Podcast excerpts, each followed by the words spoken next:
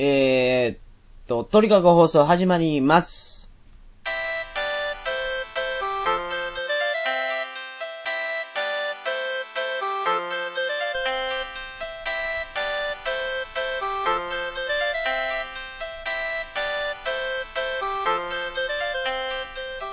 こんばんは、山本です。2006年3月10日金曜日、鳥かご放送第22回をお送りします。番組に関するお問い合わせは、info.tkago.net、info.tkago.net までよろしくお願いします。えー、本日で第22回ですか？鳥かご放送。現在ですね、3月10日の金曜日。実はですね、今は3月10日金曜日の午前3時20分です。明日の、明日というか今日ですね、この金曜日のあと5時間後ぐらいに僕はあの、バスで高知から大阪の方に、あの、行きます。で、今日はあれでした、あの、最後のお別れ会ということで、あの、皆さんに、あの、飲み会をしてもらいまして、今帰ってきたところです。えーと、近況そんな感じですね。もうちょっとで、あの、ヨーロッパに旅立つんで、ちょっとドキドキしてますが。あの、本日は、えーと、ハジャイについて、をお伝えします。ハジャイはですね、あの、タイの南の方の村で、マレーシアとの国境の近くの町ですね。で、マレーシアの国境が近いっていうことで、あの、あの、なんていうんですか、異文化が混じり合ってるんですね。タイの中でも他と比べてもちょっと特殊な土地です。ちょっと感じが違いますね。ほんで、国境近くの街ですんで、活気に溢れてて、非常に楽しいところです。で、特徴を言いますと、市場とかですね、露店とかがいっぱいあります。この市場はそのタイにはどこにでもあるような市場なんですけど、そんな露店なんですけど、値段が安いですね。僕がハジャイに行った時に、あの、斜め掛けのバッグを買ったんですよ。あの、グレゴリーのパチモンでしたけど、これ180バーツでした。180バーツって言うと、いくらですか？えー、わからんけどね。500、580円ですか？?3 倍ですわ、3倍。じゃあ違うわ。540円やね、多分。いや、まあ、何しか安いんですよ。あの、すごく安かったです。まあ、パチモンですけど。で、まあ、どこにでもあるようなロレロレックスの時計のパチモンとかも売ってます。で、ロレックスの時計のパチモンとかみんな買わないと思うんですけど、もし欲しい人は、あの、裏から一番クオリティの高いやつを出せって言ったら、裏から出していきますんで、それを買いましょう。いや、買ってダメですけどね。で、あの、そういうクオリティの高いやつっていうのは、向こうがね、マイナスドライバーとかでカンカンカンカン、時計の文字盤を、あの、マイナスドライバーで、カンカンカンカン攻撃するんですよ。撃つんですよ。で、傷がつかないでしょ？みたいなこと言うてきます。サファイアグラスですよみたいなこと言うてきます。で、実際のロレックスのパンフレットを見せてくれてですね、これが、元ね、100万円です。みたいなこと言ってくれるんですよ。まあ、それが5000円ぐらいで売ってますわ。ハジャイでも。で、あの、買ってはいけないって言ってますけど、こういうのはもちろん日本に持って帰ったらいけないことになってますので、税関で見つかった没収です。あの、まあ、そういうことですね。買ったらダメです。で、ハジャイはですね、えー、っと、大きな歓楽街とかもあってですね、夜も楽しいところなんですよ。バーも、キャバレーも、ショットバーも、あ、言いましたね。ディスコとかも、何でもあります。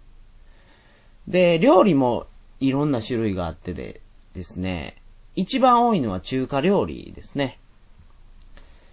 で、ハジャイっていうのは、マレーシアとか、シンガポールとか、そんなところに住んでる中華系の人が、長距離バスに乗って中華料理を食べに来るようなところなんですね。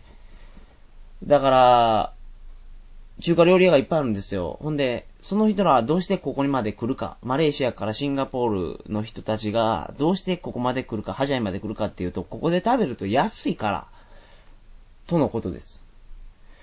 ですからですね、このハジャイに行かれた方は、フカヒレとか、ツバメの巣とか、北京ダックとかですね、日本で食べたら、あの、めっちゃ高いやつを食べましょう。あの、カニとかね、でっかいカニとかね。あの、はじめ会った人とこみんなとね、ヤムチャを食べに行くのも楽しいですね。あの、回転テーブルくるくる回しながら、みんなで食べるやつですね。あれも美味しいです。で、ハジャイにはおすすめのゲストハウスがあります。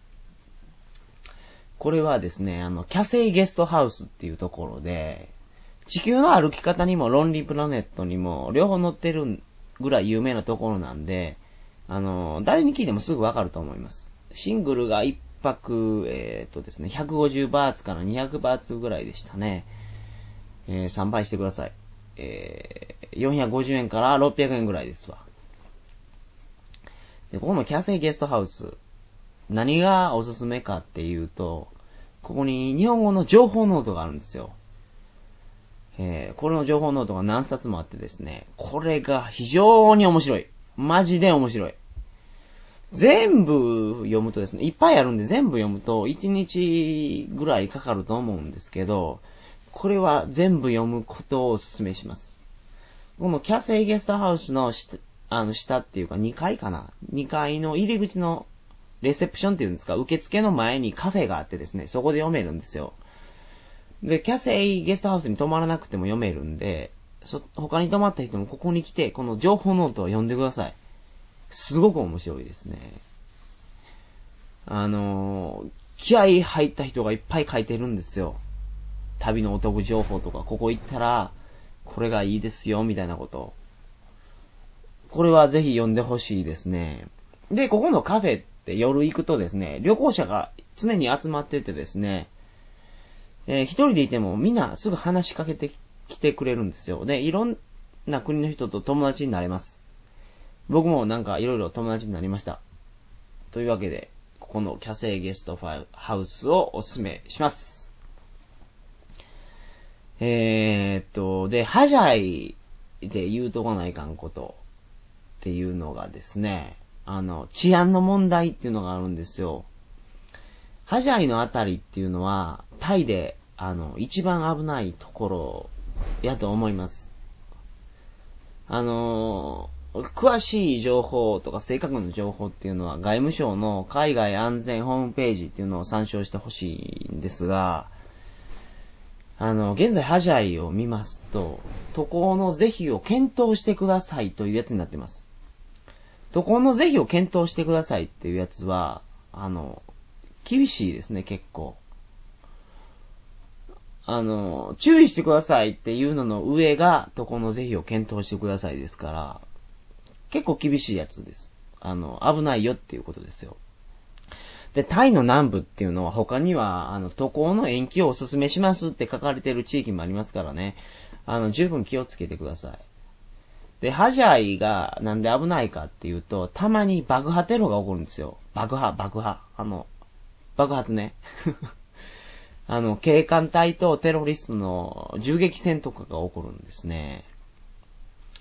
で、理由はですね、イスラム教の人たちっていうのが、あの、新しい国を作ろうとしてテロを起こすんですね。あの、新しいイスライスラム国家をタイとマレーシアの国境に一つ作りたいらしいんですね。そんなことを考えてるあのイスラム過激派の組織がテロを起こしていると。まあそういうことです。で、この組織アルカイダとかも繋がってるらしいですね。このもう鬱陶しいんですね、旅行者からすると。で、えー、僕が思うにですけど、この辺はタイでは、えー、最も危険な地域だと思います。あの、はじ、はじめっていうか、ちょっと前にも言いましたけど、あの、外務省の海外安全ホームページを参考にしてですね、えー、っと、ほんで、さらに現地でも最新の情報を入手してですね、最新の注意を払って旅行してください。自己責任で旅行してください。で、結構、ええ時間になったので、本日は、ここで、えー、終了します。えー、次回はですね、2006年3月17日の金曜日になります。